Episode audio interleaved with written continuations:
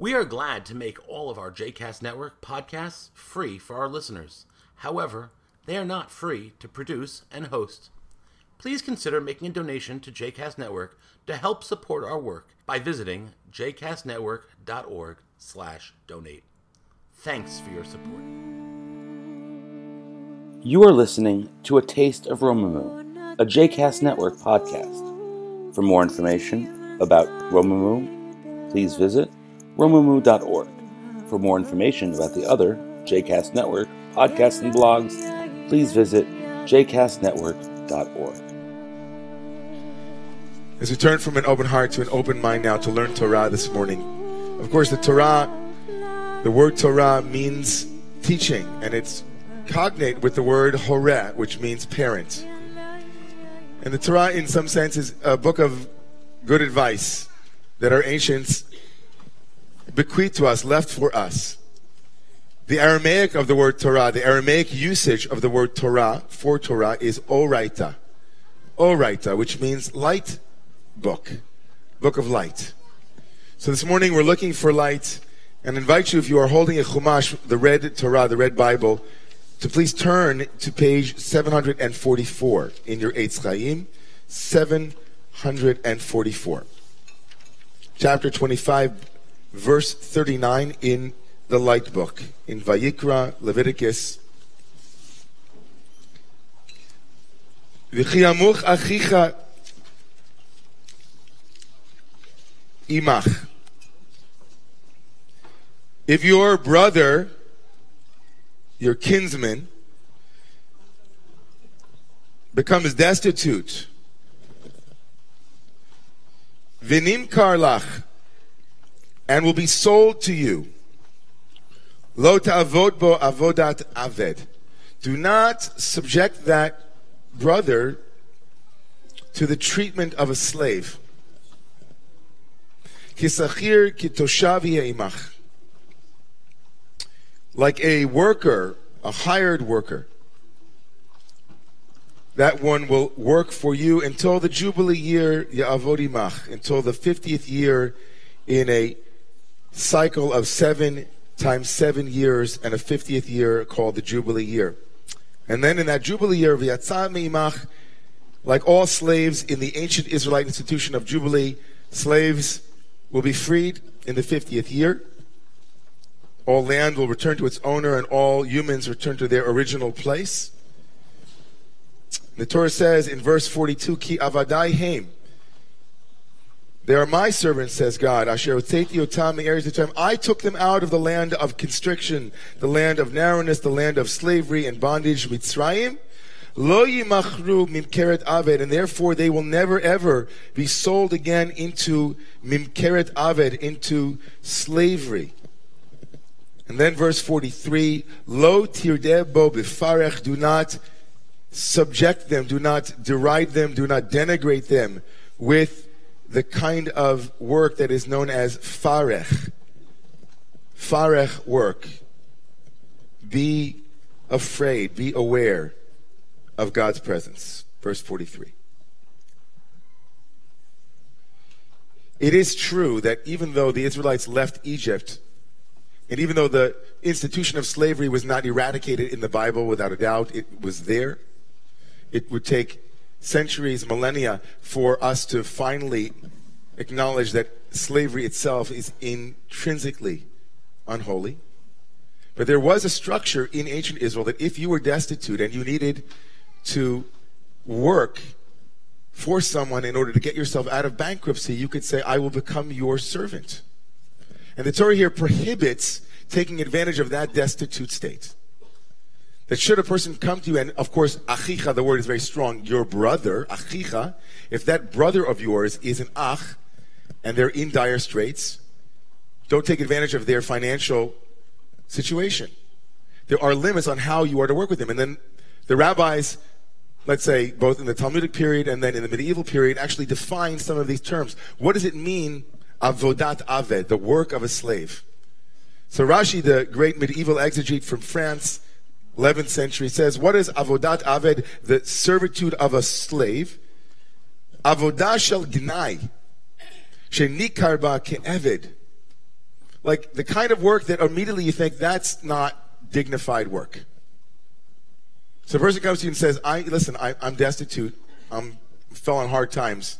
I need to come work for you. Can you give me a job? Torah says, make sure that you don't give them work that signifies that they're a slave.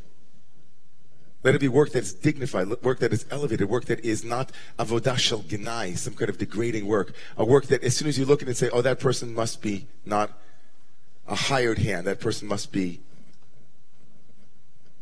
It's very strong, right? You guys with me on this? Very strong. And, and not only that, it goes on to say that don't work them, this word farech. We talked about this this morning in the open book. Anybody who's familiar with Torah knows that the Torah will often use a phrase, a Hebrew phrase, that the reader or the listener will know it from another place and say, oh, I don't really know what that word means, but let me look at what it meant in another place. And intertextually, in a hyperlink, I'll go, oh, it meant it over here in A. It must mean it over here in B. And the only other place in the Torah where the word farech, can you all say that? Farech. Farech. It means a work of farech. The only other place where it's used is in the Egyptian slavery. We as Israelites were farecht.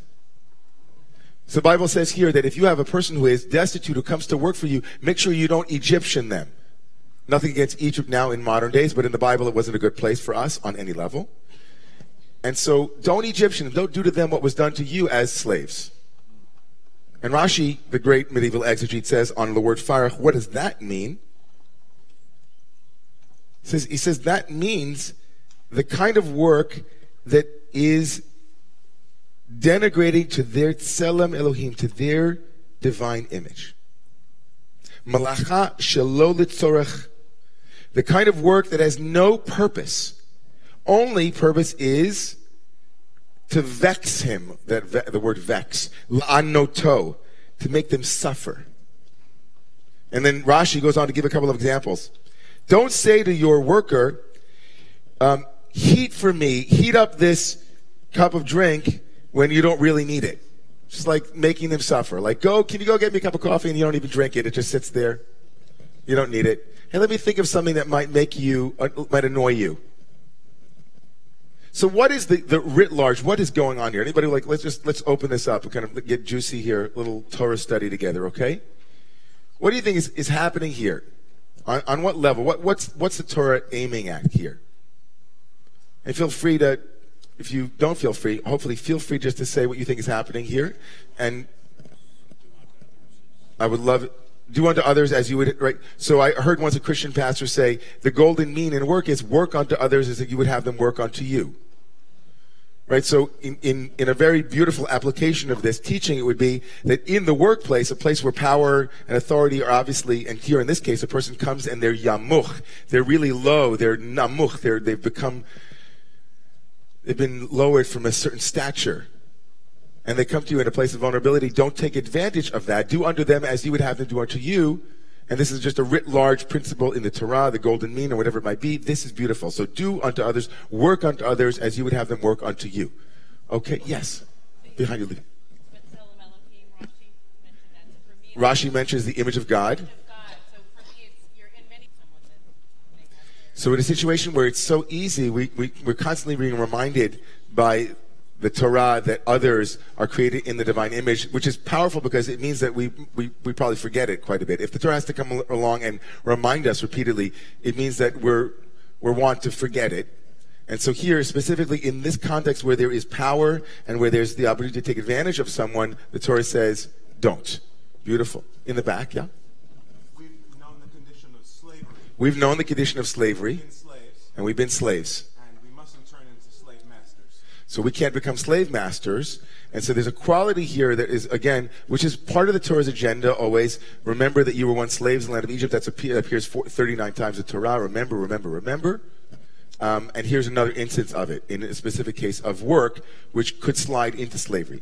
Anyone else want to throw up a hand, have a thought, feeling, suggestion? Right here, yeah. We live in a time in where people of power far too often take advantage of people who work for them or are reliant upon them. In recent times, we as a people, the Jewish people, have not exactly been exemplars of not doing that, unfortunately. I feel like I'm translating, like I'm in the UN. but I'm just repeating what you're saying because you don't have a microphone and I do. So, so we have examples all too often of this, of the distortion of this principle. Yeah. Well, we don't have to say names, but people in power who distort. Okay. Yes, absolutely true. Uh, Jeffrey. So one Jeffrey Jeffrey's insight here is it's not only to remind us that the other person is made in the image of God, but also to remind us of the the the the contingency of the whole structure. It's all contingent. You treat this person this way not only because he has intrinsic dignity and value, that's absolutely clear, but you recognize in that moment that you, you know, there but for the grace of God go you. There will be a time where you might be just like this yamuch, this person who is brought low. What was high becomes low, and what was low becomes high. Like me too. There, there, there I am. And it's a reminder on a maybe on a metaphysical level that we're all one in that way. And that, that this action of, of treating them differently is an action of that bespeaks a kind of confusion. You might call it a kind of metaphysical confusion. Oh, I can treat him differently than I would treat myself. No, but we are together, right? We are together. You are a reflection of who I might become, and therefore, back to the golden mean, the golden rule. I want to add one piece of context here. I want to here add a piece, which is if we were to apply the great theologian Martin Buber's frames to this. Martin Buber, of course, the father of, to some degree, of dialogical theology, where theology is, or God is found in the dialogue between two persons like the cherubs on the Ark of the Covenant, holiness inheres between, not at, but between, in relationship, in the, in the relating, in the perspective. Buber famously said that you can either relate to life as I, it, instrumentally, that I am here and everything is an it, an object of this subject. Everything in the world are objects, including people. Instruments means towards an end, whatever that might be, could be a lofty end but on some level, Buber said that I itting is not holy. And he said that ultimate holiness inheres in I thou, what he called I thou relationships, or me, like that it happens between two subjects, two humans. And some level, this entire five verses is the ultimate check on I itting, the commodification of humans. If we just to stop for one moment here and just realize that how frequently we slip into the I itting of humans, the objectification, the instrumentalization of human beings, where they become a means towards an end, whatever might be my happiness, my joy, my nachas, my aliveness. So frequently, the, the infinite dignity of human being in a moment becomes you're not driving fast enough to get me to where I need to go.